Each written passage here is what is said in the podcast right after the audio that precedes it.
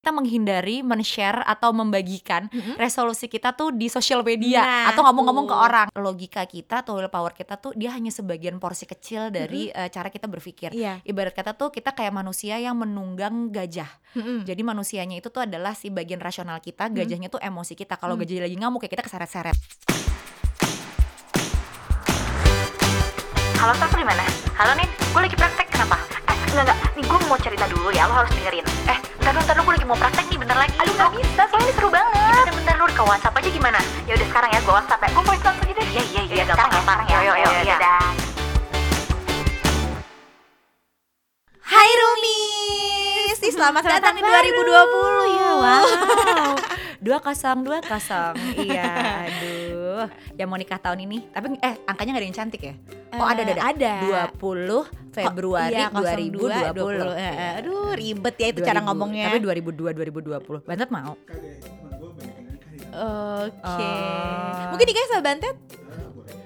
Coba biasanya dicek dulu. Kadang-kadang kalau misalnya ternyata udah kebeli nih gedungnya nih udah Mm-mm. kepesen terus ternyata ada apa-apa nih nauzubillah min zalik biasanya tuh mencari siapa yang mau. Nah itu Iya. harga diskonnya bisa tinggi tuh. Iya kan ya?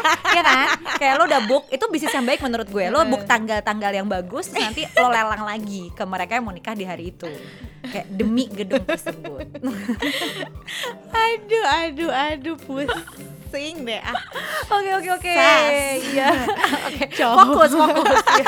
Jadi kita udah di tahun 2020. Kita udah balik dari liburan. Tim kita ya, tim Seamless Kreatif dan Mm-mm. Bunin dan Eike Mm-mm. uh, mau memasuki tahun ini dengan uh, lebih ceria Iya, dan bermakna. Semangat baru.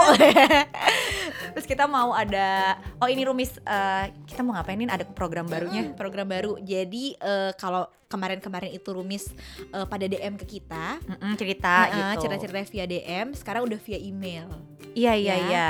Uh, emailnya tuh email uh, email apa aja karena ya? takutnya ke nggak kebaca atau bisa ketumpuk gitu kalau di DM ya kan? Iya, terus kadang aku tuh bales, kadang aku lupa. Ninda juga mungkin kayak gitu ya, Mm-hmm. gitu karena uh, ada beberapa hal lain termasuk mengasuh bayi-bayi nih ya, Iya. yang bikin kita nggak bisa fokus sama kadang tuh kalau di tulisan tuh agak susah kita Bener, jelasinnya. bener, bener, Jadi bener. sekarang tim kita nih karena seneng rumis semua sangat perhatian sama kita, Mm-mm. sampai percaya sama kita buat curhat, kita udah punya email. Emailnya tuh rumpimami@gmail.com bener ya? Ya betul. Ya benar. Oke. Nah nanti bisa email ke situ eh, cerita aja Mm-mm. apa aja mungkin nanti dari beberapa cerita Rumi satu satu dua kita bisa bahas nggak us eh, kita nggak akan sebut nama tapi kita akan kayak bahas oke fenomena apa yang terjadi Bisa kita bisa bantu ya, apa. jadi episode kita gitu. Iya, semoga bermanfaat ya. Iya. Iya, soalnya udah sering banget terus aku suka merasa berdosa gitu Bunin. Iya, malah ada yang kayaknya aku udah sempet ngetik lupa aku send. Oke.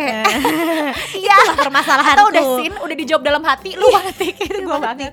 begitu Nah, itu, resolusi Nah. Rumpi Mami tahun ini. Oke, nah sekarang kita mau ngomongin resolusi diri kita. Selain iya diri Oke, kita di oke. luar itu. Iya kayak klise bahasannya resolusi tapi Eh tapi eh, dengerin dulu ini bagus resolusinya apalagi pas di endingnya. Ya kan? udah tiba-tiba Langsung gitu. bocoran. Bocoran. Biar bertahan. Tadinya tuh sebenarnya gue adalah orang yang cukup against dengan topik ini karena kayak gitu kenapa sih Yakin lo gitu. mau bahas ini? ternyata ternyata kita mencari materinya terus mungkin menarik buat rumis Mm-mm. gue gue cerita dulu kali yang Iya, punya gue boleh. ya Heeh. Gue tuh bingung sih kalau ngomongin resolusi nih karena gue tuh bukan tipe uh, orang yang punya resolusi jelas karena gue tidak menulis tulisan gue kayak rumput itu kan. Jadi gue nggak pernah punya. Jadi gue kayak selalu misalnya tiap tahun tuh dari gue kecil kayak ya kalau waktu gue sekolah enak gue pengen lulus tahun berapa? Iya, gitu. itu itu lebih lebih jelas Lebih gitu. jelas, tapi kalau sekarang tuh begitu udah apalagi gue kerjaannya tuh nggak ada yang kayak bos pasti Iya, siapa bener, gitu bener, kan. bener. jadi semuanya tuh dari gue ya. sendiri gitu. Nah gue lebih yang kayak misalnya tuh kayak oke tahun depan gue mau eh, jumlah uang gue lebih banyak tapi nggak spesifik. Heeh. terus kayak misalnya hmm, apa ya oh gue mau biasanya kan kata penelitian tuh yang paling sering itu lo pengen hidup lebih sehat lah lebih Iya, olahraga makan sehat. Eh, yang sekarang tuh juga eh, disuggest untuk punya well being lebih sehat gitu Mm-mm. jadi mentally lebih sehat gitu. Nah kadang-kadang gue kayak ya ngebiarin aja Eh, ya pokoknya tahun depan gue misalnya mau lebih lebih sabar atau gue tahun depan mau lebih lebih apa ya lebih engage sama olahraga Mm-mm. segala macam tapi nggak terlalu gue patokin gitu nin Mm-mm. nah sama emang kayak di akhir tahun tuh eh, semuanya tuh ya ada peningkatan gitu Mm-mm. ada. Ya antara gue terlalu positif thinking mungkin nggak mau mikirin yang lain.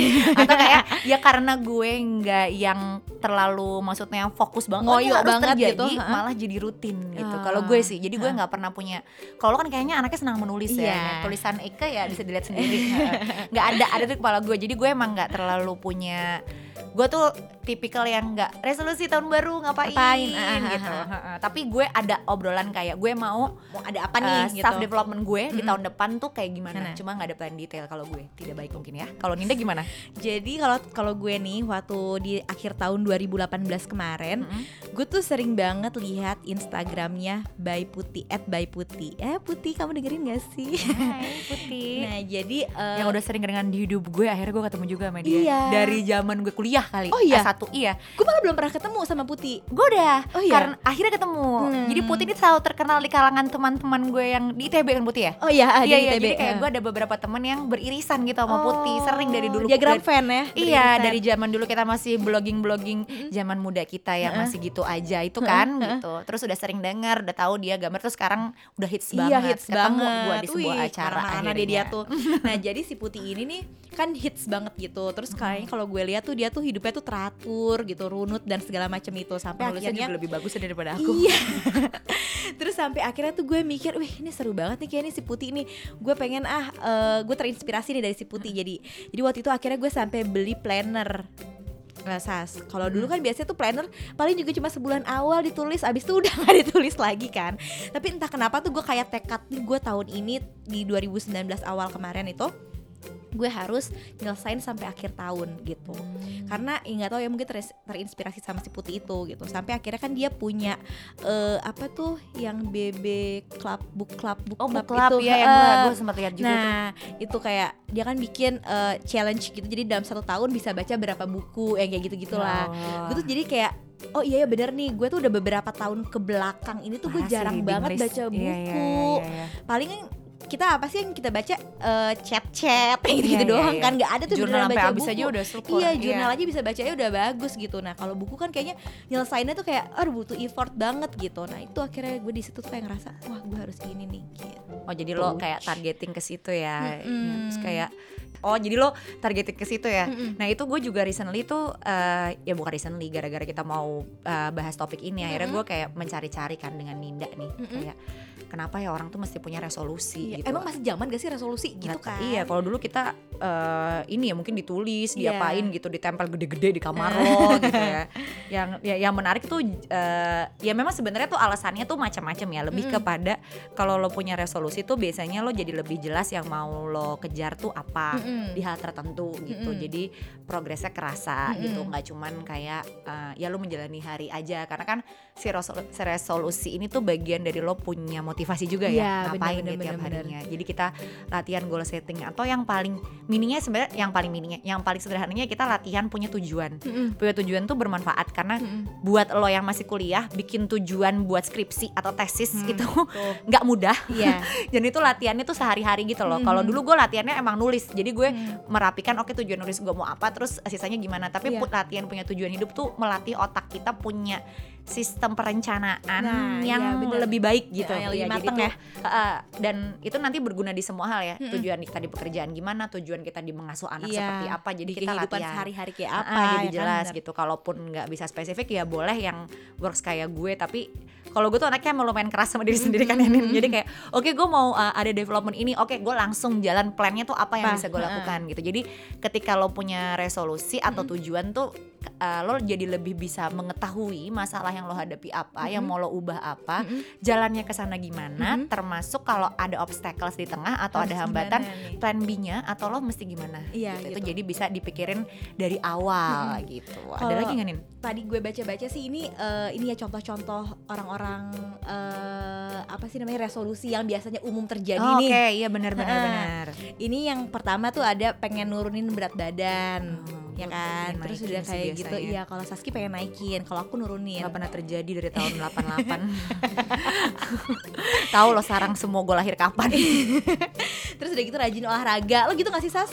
Ada nggak Iya, sih iya, pengen iya, rajin iya, olahraga? iya, iya. terus udah kayak gitu pengen berhenti merokok biasanya. Makan sehat sekarang tuh ya Iya, sering makan hidup lebih sehat. ngurangin ngurangin boba Eh, mamam loh semua. Terus- boba nggak di minuman sekarang di mie ada boba.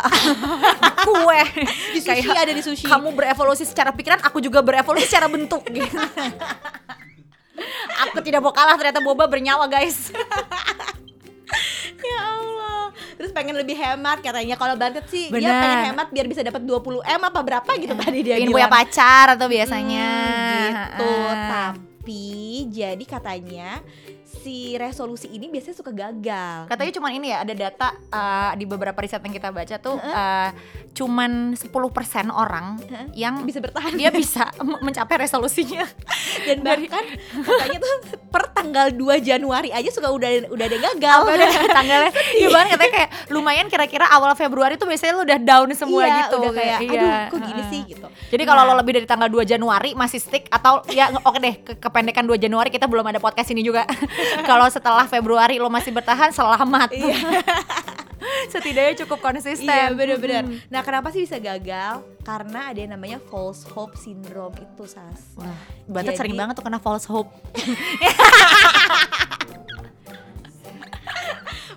kasihan ya lu Yang, aduh, gimana nih false hope syndrome? Iya jadi tuh kayak ada unrealistic expectationnya gitu Jadi misalkan Aduh, dalam. pengen ini nih pengen apa ya Misalnya pengen rajin olahraga tapi eh, kita tuh kayak mikirnya oh berarti gue harus eh, apa ya misalkan harus bangun pagi terus gue harus lari lima kali putaran komplek gitu bener-bener kayak menyiksa diri kita sendiri gitu kita nggak sadar limit badan kita. Maksudnya ada orang yang bisa bangun pagi langsung lari Mm-mm. lima lima kali putaran nih lima kali putaran. Nih, Heeh. komplek rumah siapa dulu nih? Iya, taunya rumahnya gede banget kan kompleknya ya. Nyampe Ya. nyampe.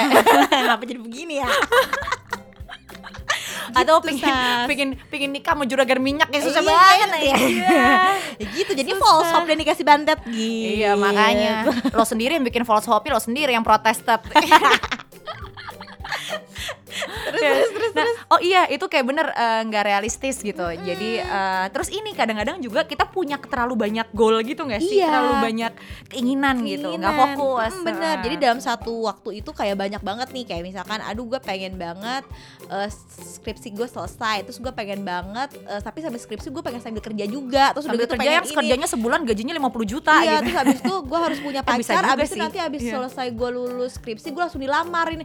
Nah, mabok gue jadi lo mah udah makasih. Iya, kayak kasih list prioritas Iya, gitu kan lo bener, mau yang mana bener, gitu karena bener. setiap tujuan tuh eh, apa ya plannya atau milestones itu beda-beda Iya. jadi eh, lo mesti ngerti yang mana yang Yang mau prioritas di- mana yang tambahan-tambahan Bener, gitu yang Terus mana dulu juga yang mau dicapai gitu. oh ini yang menarik juga ada salah satu penelitian eh, itu yang bilang karena lo eh, ngeset tujuannya tuh nggak pakai eh, personal touch gitu maksudnya tuh Hmm. eh, bukan nggak pakai tapi tujuannya tuh eksternal misalnya lo Mm-mm. pingin olahraga karena pingin eh, misalnya pingin punya pacar Mm-mm. atau pengen dipuji eh, orang. pengen dipuji orang Mm-mm. atau jadi bukan dari diri lo sendiri yang memaknai bahwa Terus ketika sehat, kita gitu ya. mau ya olahraga tuh jadinya eh, biar lebih sehat biar Mm-mm. badannya lebih bagus menurut kita sendiri jadi Mm-mm. tujuannya tuh tujuan-tujuan eksternal gitu yang sebenarnya itu bisa jadi kesampaian kalau eh, si internal kita udah jadi nih Mm-mm. itu bonus gitu sebenarnya Mm-mm. gitu nggak nggak necessarily harus kita mikirin di luar dulu itu Iya. juga sering kejadian tuh Terus juga eh, be realistic gitu kayak misalkan kayak eh, tadi nih misalnya mau berhenti ngerokok terus yang tadinya tuh ngerokoknya tuh aktif banget terus tiba-tiba nggak ngerokok sama sekali mungkin itu juga susah kan? Nah Mm-mm. jadi kayak dikurangin lah dari sehari itu misalnya yang tadinya eh misalnya 10 batang jadinya 5 yang kayak gitu loh. Jadi kayak setengah juga nggak apa-apa ya, hargai. Ini ya prosesnya Iya bener-bener. Gitu, jadi pokoknya iya. berkurang gitu secara bertahap gitu. Nah, yang menarik itu ada yang ini, eh, ini kocak sih. Gue baru baca ada satu yang ternyata tuh kalau eh, di- eh, lebih baik kita menghindari men-share atau membagikan Mm-mm. resolusi kita tuh di sosial media Nah, atau ngomong-ngomong ke orang. bener Karena katanya kalau kita ngomongin eh, di luar resolusi Rumpi Mami emang harus diomongin ya guys. Rumpis. ya kayak karena tuh kalau kita share katanya kita semacam ada perasaan bahwa kita udah accomplish atau udah nyampe ke Oke. tujuannya. Jadi kita jadi nggak- aneh juga ya. Jadi nggak ber- nggak berusaha Iya lebih bener-bener gitu bener, karena udah pamer udah pamer duluan, pamer sebelum waktunya. Iya bener-bener Itu lucu banget ya. Kalau oh, kalau boleh. kata orang zaman dulu pamali kali Oh iya benar-benar ya, Iya, The Science of Pamali. Pamali ternyata. belum dicari sih kita. Gitu Mm-mm. tapi katanya nih sas kalau sama orang-orang terdekat kayak misalnya suami atau misalkan nggak sama apa-apa, eh, iya. sama sahabat nggak apa-apa.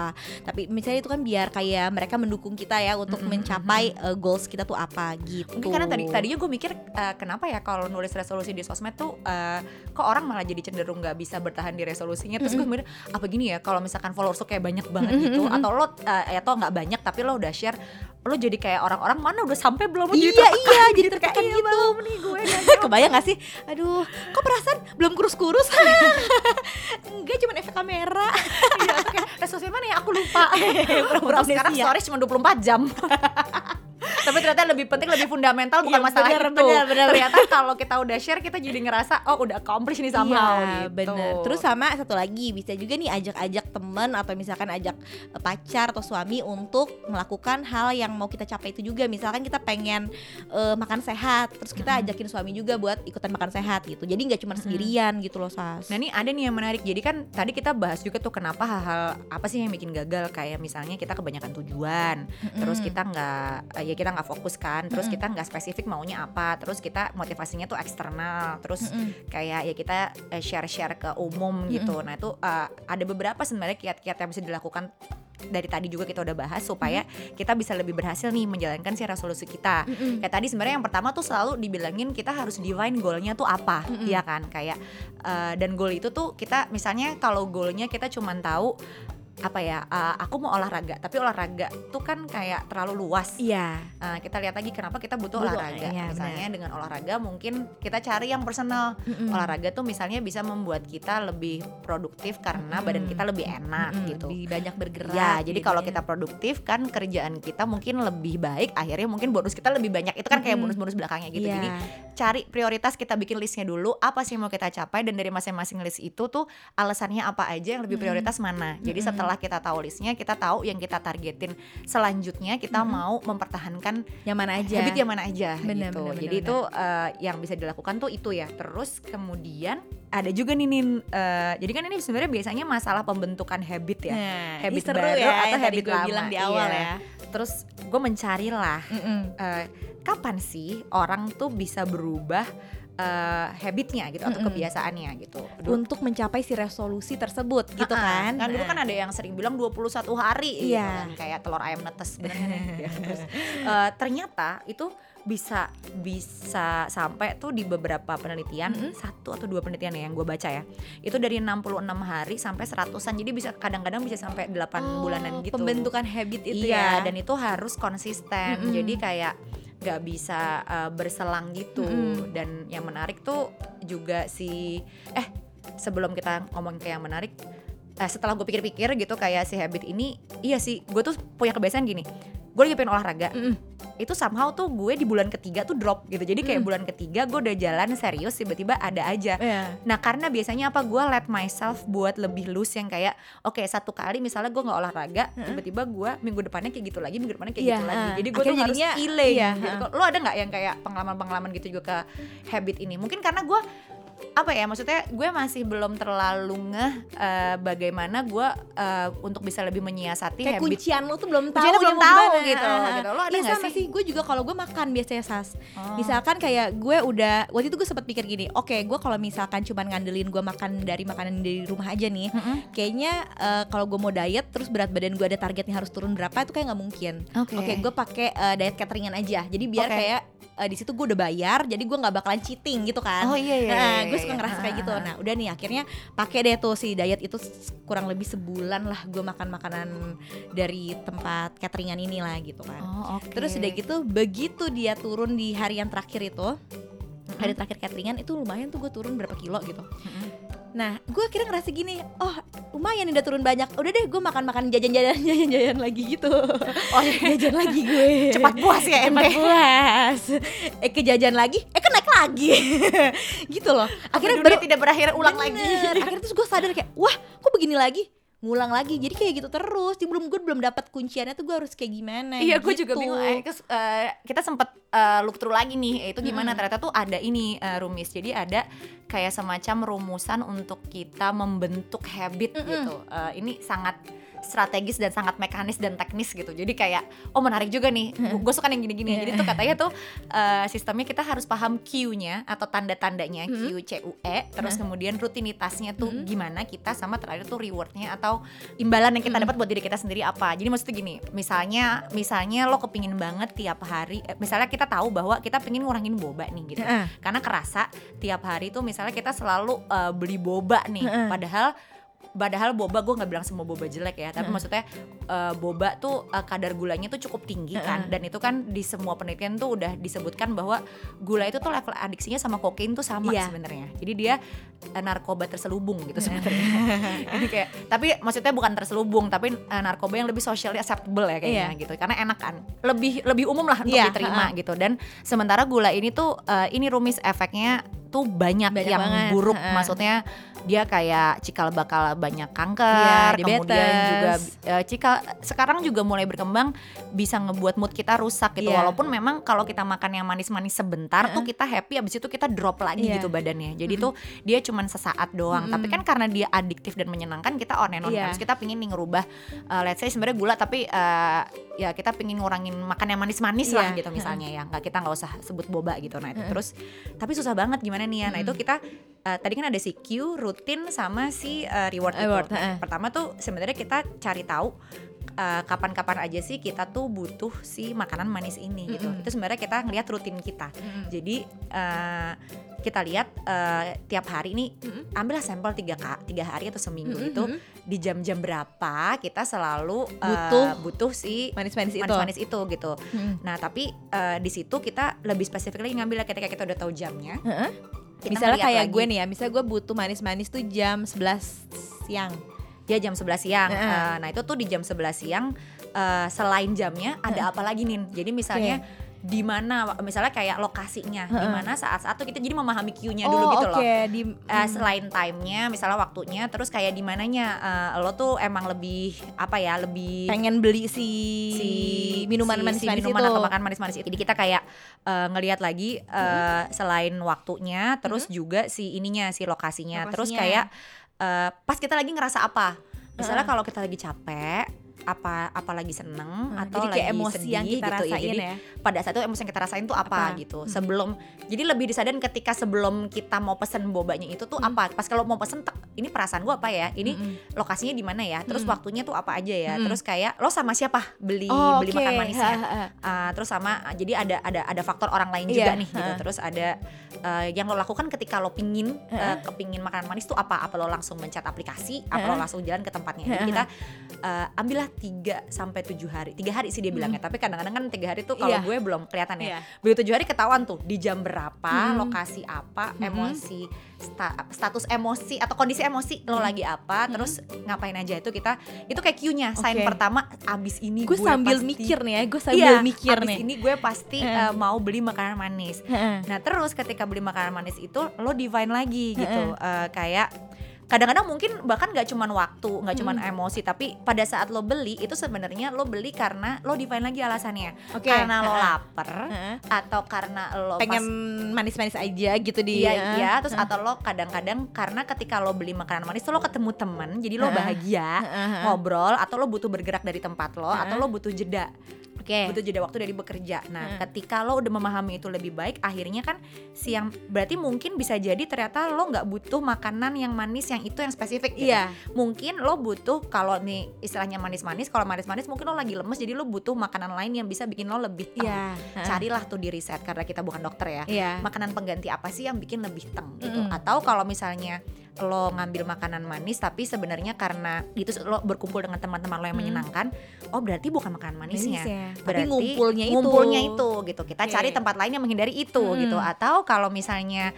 eh, yang lain lagi misalnya lo butuh makanan manis karena lo butuh gerak Iya. aja nah jadi itu bukan, bukan jadi lo- harus beli Iya, gitu ternyata kan. tuh bukan itu gitu. Jadi si si kita udah tadi kan udah uh, dapet uh, cue-nya atau sinyal-sinyal bentar lagi kita mau uh, melakukan habit tersebut. Iya. Alasannya apa? Ternyata fundamentalnya tuh nggak di situ Iya, benar. terakhir memang rewardnya gitu si rewardnya tuh kayak eh, apa ya eh, kalau dari behavior ini berubah secara Mhm. personal yang membuat kita lebih baik lah hidupnya Mhm, gitu jadi tadi dipasangin tuh semua kita coba 37 hari buat lihat alternatifnya Iya, jadi kita belajar lebih sistematis untuk ngu- ngubah si Eh, habitnya heeh. ini Iya, gitu. jadi makanya kalau habit itu tuh nggak bisa sehari semalam tiba-tiba, celuk gue pengen berubah ini nggak mungkin Heeh. kayak gitu. lo kebayang nggak ya, tadi kayak kalau di case lo apa ya gue paling berasa sih kopi sih Sas sebenarnya. oh kopi ya So, kopi kopi gue tuh kalau misalkan jadi gue tuh selalu harus minum kopi setiap hari Hmm, ada sampai- yang banyak banget yang kayak gitu. Nah, Iya. ha-ha, sampai akhirnya pada satu titik waktu itu gue mikir ini gue sehat nggak sih kalau kayak gini terus Mm-mm. dulu kan gue sempat hidup tanpa kopi dan gue bisa-bisa aja kenapa Ha-ha. sekarang gue tuh harus minum kopi terus gitu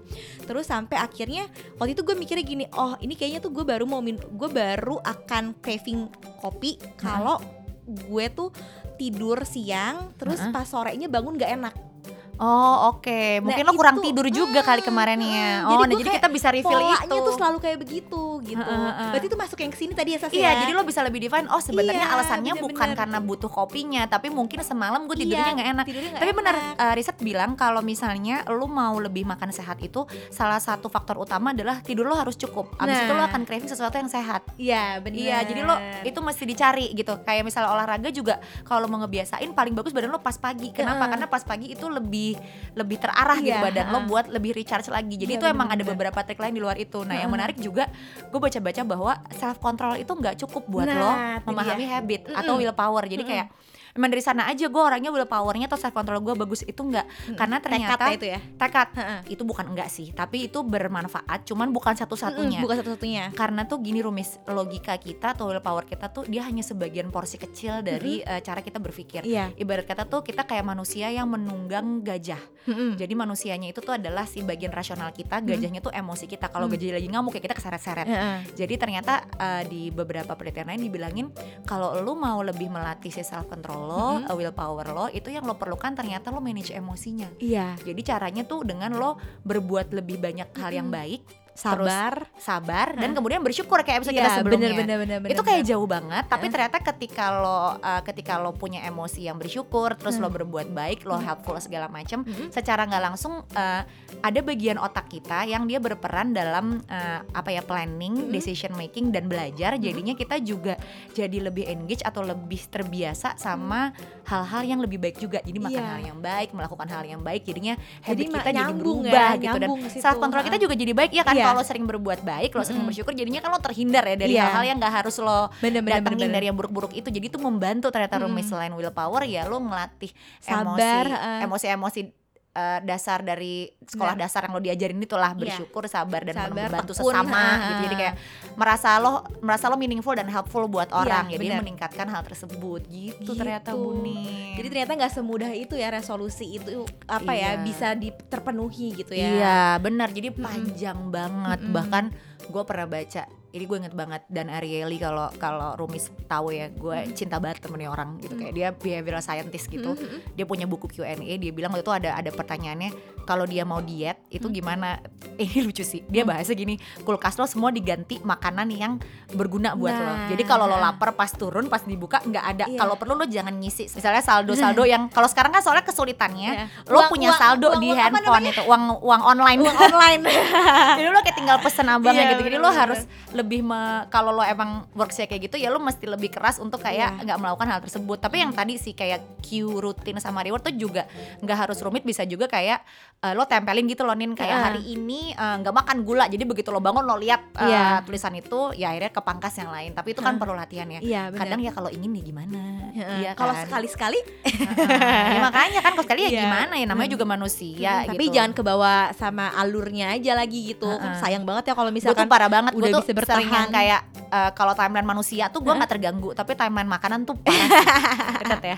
Parah banget gitu kayak kebawa ya? eh, JKT Food Bank. Wah ma mate wah kayak, "Ah, aku jadi ingin ini jadi ingin itu gitu. Jadi pahamilah kekurangan dan kelebihan di lo sendiri Iya, dalam memaintain bener. si eh, Resolusi. resolusi ini. Bener banget. Tuh, gitu ada lagi Bu Nin? Buat Rumis jangan lupa tetap review eh, podcast kita dengan cara mention ke @aninda143 atau ke Saskia S A S K H Y A. Dan eh, email kita di rumpimami at gmail.com Silahkan curhat di Hmm. sana Selamat menjalani hidup di tahun baru ini ya Rumis. Iya semoga Happy-happy apa ya, terus. Semakin sehat mental dan fisik Iya. Uh, uh, bye Rumis. 2020. Thank you. Bye, thank you.